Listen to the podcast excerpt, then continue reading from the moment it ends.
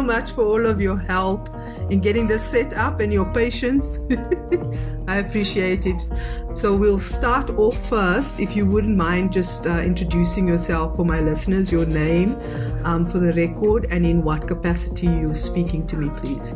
Oh, with pleasure. Well, nice to meet you, Candice. I, have seen a couple of your posts on social media and seen your website. It's great work you guys are doing as well.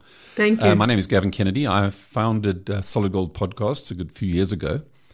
Funny enough, after driving around in my car one day, I just realized I wasn't listening to the radio anymore. I was just listening to podcasts. And uh, I wondered if this was going to be a thing. So, you know, it was a few years ago. Added a studio and started making podcasts, then added another one and another one and another one. And uh, we're up to 11 studios now. Wow. And yeah, we, we've got this amazing podcast creative hub. It's a space where people engage with the spoken word. So, in and out the building, people here to research, uh, record, script, voiceover, uh, audiobooks, and podcasts. That's what we're doing. Tell me, what was it that, what was the moment when the podcast bug hit? Was there like a particular moment where you fell in love with radio, or has it always been something that's part of you? I've been in radio and television for hmm, ouch, 30 years. uh, we were we were involved in the very early days when broadcasting was um, deregulated and SABC sold its stations, and there were a whole lot of new applicants. Uh, we applied for a license, and unfortunately, we didn't get it. But we kept the Solid Gold brand, and we did a whole lot of other things along the way. So we did in-store radio. We've done all sorts of things. Uh, I was first a podcast listener 15, 16 years ago when podcasting first happened. You know, back then it was really hard you had to find an RSS feed and copy it to iTunes and then synchronize iTunes and then synchronize your iPod with iTunes. So I did that for a little while, a couple of years, and then it just it's just too much work and gave it up and must have been nearly 10 years again before came back to podcasting and uh, came back strong. You know, it's, it's the, the, friction's been removed with the iPhone making it easy to um, integrate everything. That's probably the thing that made it all revive and, and we got back into it again. But what was the thing that made you fall in love with the spoken word? You mentioned the spoken word. That's wow. Uh, it's it's it's a long time ago. It's kind of a sequence of things. Um, yeah. Well, very funny story. We were sitting in our office one Thursday afternoon when somebody came in and said they'd received a temporary broadcast license for an event. Okay. And it was Thursday, but we had to be on air by the Sunday. So between Thursday afternoon, in a country that had no independent broadcasting, we set up a radio station, built it, equipped it, hired the people, and started broadcasting from the Pretoria show uh, that same Sunday night. It was just such a buzz um, to start a radio station like that. Wow. Um. That's awesome. That's like the dream, isn't it? I mean, that's in, in the thick of things. Wow, that's awesome. Okay. It was, uh, it was an interesting time, the early 90s, yeah. Yeah, yeah, yeah. I can imagine that must have been very exciting. There's lots of other things along the way. I, I, I just, I think there's something innate in us. I think as, as a species, you know, we're a couple of hundred thousand years old. And it's only the last 10 or so thousand years, maybe 20,000 years, that we've been able to write down and record history and, and our stories. Uh, other than that, for the majority of our human existence, it's been oral. It's just been oral tradition. So I, I, think the spoken word and podcasting and audiobooks and, and this whole genre, this whole thing we're experiencing, I, I, think it taps into something fundamental about being human. That we like to tell stories, we like to hear stories, we like to uh, uh share our experiences in, in, an oral way. Hmm. No, that's that's a perfect answer to the question. Just give us a bit more uh, information around your background and how you got into podcasting. You mentioned that you worked in television and radio, um, but yeah. what made you jump to podcasting uh, in, in particular? You, did you get bored of radio and TV or? I think maybe not to do with boredom. Um, it, it's to do with part of the reason. There, there, are a number of reasons podcasting is exploding, and one of them is the de-networkification, if, if that's a word. Okay. You know, most of the time I've been involved in broadcasting, we were reliant on networks. We only got work if SABC or Mnet hired us. It right. wasn't like we could get up one day and say, let's do something, let's make television. There was no way to put the television. Let's make radio. No, we can't get a license. It yeah, was a very yeah. restricted network vertical uh, environment and very, very controlled. And that's frustrating. You, you, you, go, I've got this great idea. Let's make this program. Oh, wait, hang on. Let me go first see if it matches what one of the networks wants to do and if they'll buy it from us and let us make it for them, you know, if they feel nice about it. Um, And, and, there's been a democratization by saying, let's de-network it. I can make whatever content I feel like and put it up there and make it available as a podcast or a YouTube channel mm. um, without being reliant on a network. So, so it's that shift towards content being the most important thing. Up until now, it wasn't. Not until now, up until more recently, the network was what controlled media, but it's not anymore. Now it's content that's going to drive things. Okay.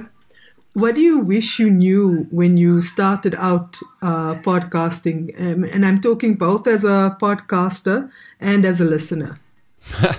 Golden rule don't wait to start. Just get going, man. Um, if, if, you're not embarrassed about your first uh, podcast, then you waited too long to make your first podcast. You know, you really just got to get out there and do it. Yeah, um, true. I, I, think there can be a paralysis in spending too much time in planning this perfect series and podcast. And, and, and I'm not suggesting that you should just pick up your phone and start a 10 pod series without giving it some thought. Um, you should have a strategy, you should have a plan, you should have an objective, you should have measurables uh, that relate to it. But don't overthink it because by the time you've made three or four episodes, your thinking has changed and your, your creative process should respond to what's happening. Mm. Mm. Uh, so, yeah, start. Just start, but have a purpose. Don't just think that people want to hear you and your two friends sitting around talking garbage. You know, no, they don't. But if you're talking garbage about a specific topic and you're all well versed on it, and the purpose is to inform them on it, then yeah, there's there's a possibility that will be engaging. Okay. As a studio, Wow, you know, there are a few there are a few people in South Africa who are quite early to the space. Um, there's some people who've been making podcasts for, for ten years uh, in in South Africa. That, that's really something. I think it would have been nice. it would have been nice to know when the growth explosion was going to happen. uh, you know, look into the future. I think one of the advantages we have is we are following a very similar trajectory to what the United States and Europe are following. So, in a sense, it's quite predictable that private podcasting is going to be big, branded and corporate podcasting is going to be big. Yeah, what do I wish I'd known sooner? it's a really, uh, let me go back. Yeah, build, build more studios sooner is what I wish I'd done. Okay, just get on top of the curve before it hit, basically. Capacity creates opportunity. You know, if you've got one studio and a whole bunch of people lined up for it, uh, you know, yeah. it looks like X. If you've got two, then you, somebody can walk in with a spontaneous idea. You know, with, with the number of studios we got now, you can pretty much walk in here anytime and, and not wait very long, and we can squeeze you into one of the studios, which means you can go from ideation to published in a very, very short period of time. I think there's value in that. Let's dispel some myths and talk about the monetization question. What is the potential of podcasting in terms of um, generating income or generating some kind of income for hosts or for studios like yourself? Have you guys found the winning formula? Um, it's one of the three fundamental questions that podcasters are dealing with. You know, it's um, advertising uh, or monetization of podcasts is one of the big challenges, and there's no simple answer. It's a multifaceted, almost a trick question. So let's look at the highlight of who monetizes podcast best, and, and we come to Joe Rogan. Podcasting didn't make Joe Rogan famous. He didn't make his money out of podcasting. He was famous already so Joe Rogan is making podcasting famous, not the other way around. He already had a following. He was already able to monetize whatever he does. You know, if he decided to put vinyl stickers on cars with his name on it, he'll make money out of it because he's Joe Rogan. So for you and I to start a podcast and say we want to be the next Joe Rogan, it's not apples and apples. He started famous from somewhere else and brought that fame into a new medium. So in that respect, trying to be a mass medium is really, really hard. It's as, as hard as trying to be a radio star or a TV star or an influencer. It's as hard to make money out of podcasting as it is out of all of those. It's not unique in that. In other regards, you know, when we talk about uh, the majority of our work is corporate work. We work with brands and and, uh, and listed companies and, and SMEs. In a lot of respects, podcasting is like a billboard or a business card. I don't know if you remember business cards pre-pandemic, uh, Candice. Mm, we, we, used to yeah. print them and hand them out. Yeah, when when we school. Yeah, I um, had my own stash. yeah, right. So so so let's look at a podcast as a form of business card. How how did you justify spending money on business cards? How did you monetize your business cards? Mm. You're not trying to sell business cards. So the printer can monetize business cards. They print mm. business cards and get paid for them. So in in respect of being a studio, yes, people pay us to make podcasts. So that side looks a lot like being a printer printing business cards. But printing a business card that's cool and people look at it and go, oh, that's a cool card, and they remember you and they remember what you do is the real value of the business card. So right. if you look at podcasting as that, it's a way to introduce yourself to people, make them understand or help them understand who you are, what you do, and take them through the journey from know who you are, like you, trust you, try your product, buy your product, repeat buy your product, then refer your product to somebody else. That that whole sequence, the podcast can play an important role in, in leading customers of your real product and service through that mm. journey. Not podcasting being the service to uh, uh, the end product, but rather yes. part of the process. I love that answer and that analogy because it's it's actually spot on. That's exactly what a podcast is. It's it's it's a presentation it, of something. Yeah, it, it can be. It's you know it's not for for some people. Uh, we get a number of people come in here and they just want to make a podcast, and it's like saying, Candice, do you play the piano? And you love playing the piano, but you have no intention of playing for an orchestra. Yeah. There might be part of you that says, I can't wait to save up to buy a baby grand piano and spend a couple of hundred thousand on it and play beautiful music in my in my lounge with no intention of monetizing that. Yes. So so there's that. I mean, if you take up mountain biking and spend a couple of hundred thousand rand on a bicycle without any intention of monetizing it. So yeah. it, it's okay to be a podcaster as a hobby. And like any other hobby, you spend time and money doing it. You, you don't have to buy a great baby grand piano to monetize, and you don't have to make a podcast to monetize it. Yeah, it's perfectly okay for a podcast to be a hobby. It doesn't. It doesn't have to be monetized. Um, but the most sensible way to monetize a podcast is to integrate it into your overall communication strategy. Yeah. It's part of that. You wouldn't go, well, I made a podcast. I can stop all my um, printing brochures or I can delete my website. No, it yeah. just fits into that. It, it fits in in a very useful way in that Google are prioritizing voice now. So Google yeah. transcribe podcasts and index the spoken word. Uh, so a year or two from now, you're going to be able to search for a sentence in natural language, and Google will come back and say, "Well, that phrase was used in a podcast. Would you like to listen to the podcast on that topic?" Wow! And, and that's extremely valuable. Yeah, that that would be. I mean, just imagine like for research purposes, just getting your your information out there. It's just the potential is oh, that's awesome. That's yeah, awesome voice, news. Voice search optimization is going to uh, massively overtake search engine optimization. You know, natural language, spoken word is very different from yes. the way you use text to search. And if you're looking for a restaurant, you'll just say restaurant Cape Town. But when you're yes. speaking, you'll go, "Hey Google." Yes. Can you find me a restaurant, an Italian restaurant in downtown, jo- you know, Joburg or CBD? Yeah, yeah. And that's different, and it's going to come back to you with different stuff when it's spoken word. Rather than sending you to a website, it's going to send you to podcasts. And, and you're 100% right in terms of research. It's going to be amazing. This leads me to my next question. What do you think the future is of podcasting? You know, beyond that. Podcasting kind of has multiple meanings. The word podcast, and we're still in a very interesting stage. It's very nascent, and, and there are a lot of people still discovering podcasts for the first time every day. I am sure you, four or five years ago, when you mentioned a podcast, people said, huh? And now they're going, I don't know where to find them. And now they're asking for recommendations on which ones to listen to. And, and there's still people down your street who don't know what a podcast is. So it's still early. Yes. So, so what a podcast really is, is hmm, a little bit vague for some people. So technically, a podcast is something with an RSS feed that you can listen to with a podcast player. But when people say, I'm going to listen to a podcast or make a podcast, what they really mean is, I'm going to record a conversation between me and somebody else and share it with people. So it's like a radio show, but made by me. Whether it's available on Apple or on Spotify, or whether I have an audio file that I send by WhatsApp, in people's heads, that's yeah. a podcast. So it kind of has those two meanings. I, I think the word podcast is going to become less and less important as time goes by. You know, you, you don't go down you don't go down to the, the nearby shop and get the Argus newspaper. You just go and get the Argus. Uh, yeah. and, and I think we're going to find we don't go so go listen to the XYZ podcast. We're just going to go say, hey, have you listened to Candice's conversation with Gavin? Yes, Not, absolutely. The word podcast doesn't add so much value five years from now. Right now, it helps people contextualize or understand wh- where to find it. Yes, but I think that's absolutely. I think that's going to go away. The spoken words not going anywhere. Uh, audiobooks overtook ebooks in 2020. Amazon Audible sold more audiobooks than Kindle ebooks last year.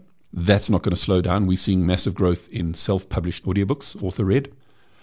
Uh, and, and, I think we're going to see a, a massive iteration and a massive explosion in the kinds of things that people are doing with spoken word. So we're already seeing private podcasts intended for companies to use internally. Uh, welcome to the company. Listen to this series of podcasts as part of your onboarding process, weekly, monthly communication. Uh, premium content. So, as a company with a client, you push out some of your content to the public, but some of it you make premium value for your paying subscribers or your paying customers. You're not trying to mm. monetize the podcast, but you're trying to add value to the, the business that you really run. Mm. Um, audiobooks, what makes the Audible the gorilla in the room with audiobooks is that they have a way of protecting the content. But in, mm. in principle, it's very hard to tell the difference between an audiobook and a podcast series. It's just about mm. protecting the digital rights and the monetization of the, the front end. But we're going to see lots of development in that that makes – more and more things look like Audible, and Audible look more and more like a podcast uh, platform. Um, mm. I think we're going to see less and less screen time, believe it or not. I think we're going to spend more time with our phones in our pocket or in our handbag or in our cubbyhole connected to the Bluetooth, and we're asking your phone to do something and it's playing stuff back to you.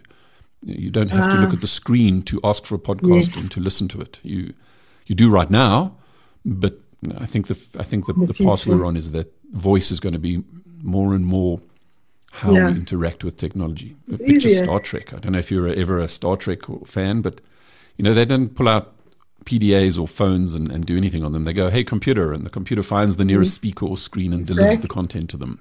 So it might be that that that happens. That would be nice. I mean, that's very futuristic. Um, we might we might look back on this and laugh, ha ha ha. But I think there's some truth in that. That makes sense.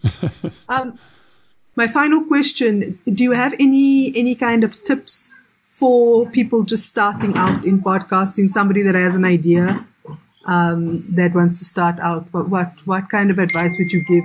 Obviously, beyond what you said earlier on in the interview. The golden rule for me is that a podcast must have a single purpose. Uh, if you're trying to do two or three things, you're just going to fall through the cracks in, in, in being able to cement a relationship with an audience. You, you must have a clear purpose.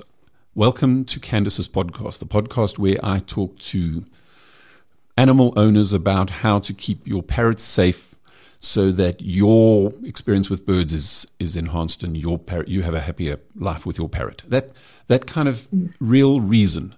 Um, I encourage people yeah. to to start with a trailer. Don't dive into making your first episode until you've made a trailer that tells your audience why you're making this podcast. And, and you make a promise in that trailer about what each podcast is going to has to fulfill. So, welcome to Candice's Parrot podcast. We're going to be talking to people about how to have a better experience as a parrot owner. Now, every mm. time mm. you record a podcast, it has to keep that promise. Otherwise, you've drifted off your purpose. Mm. And and your purpose can be as vague or as as broad as we're going to just sit around and talk nonsense together on a Friday afternoon about whatever was in the newspaper that day. Cool. Now each episode just has to keep that promise. Mm. So define why you're doing what you're doing. Define how you would measure that it's working. and and I really encourage people not to go, well, I'm hoping for a million likes or a million shares. That that's not a I don't think podcasting is uh, necessarily going to bring you that fulfillment in the same way that Instagram or, or whatever no. may. Um, so, so try and find ways to measure that your podcast is doing what you said it would in the real world. Three people stop you on the street and say, Kenneth, thank goodness for your, your parrot podcast. My parrot's feathers are glowing or shining and, and it's so happy and singing. Cool. My podcast has achieved something that I set out to do rather than, yay, 10 people liked it. Yeah.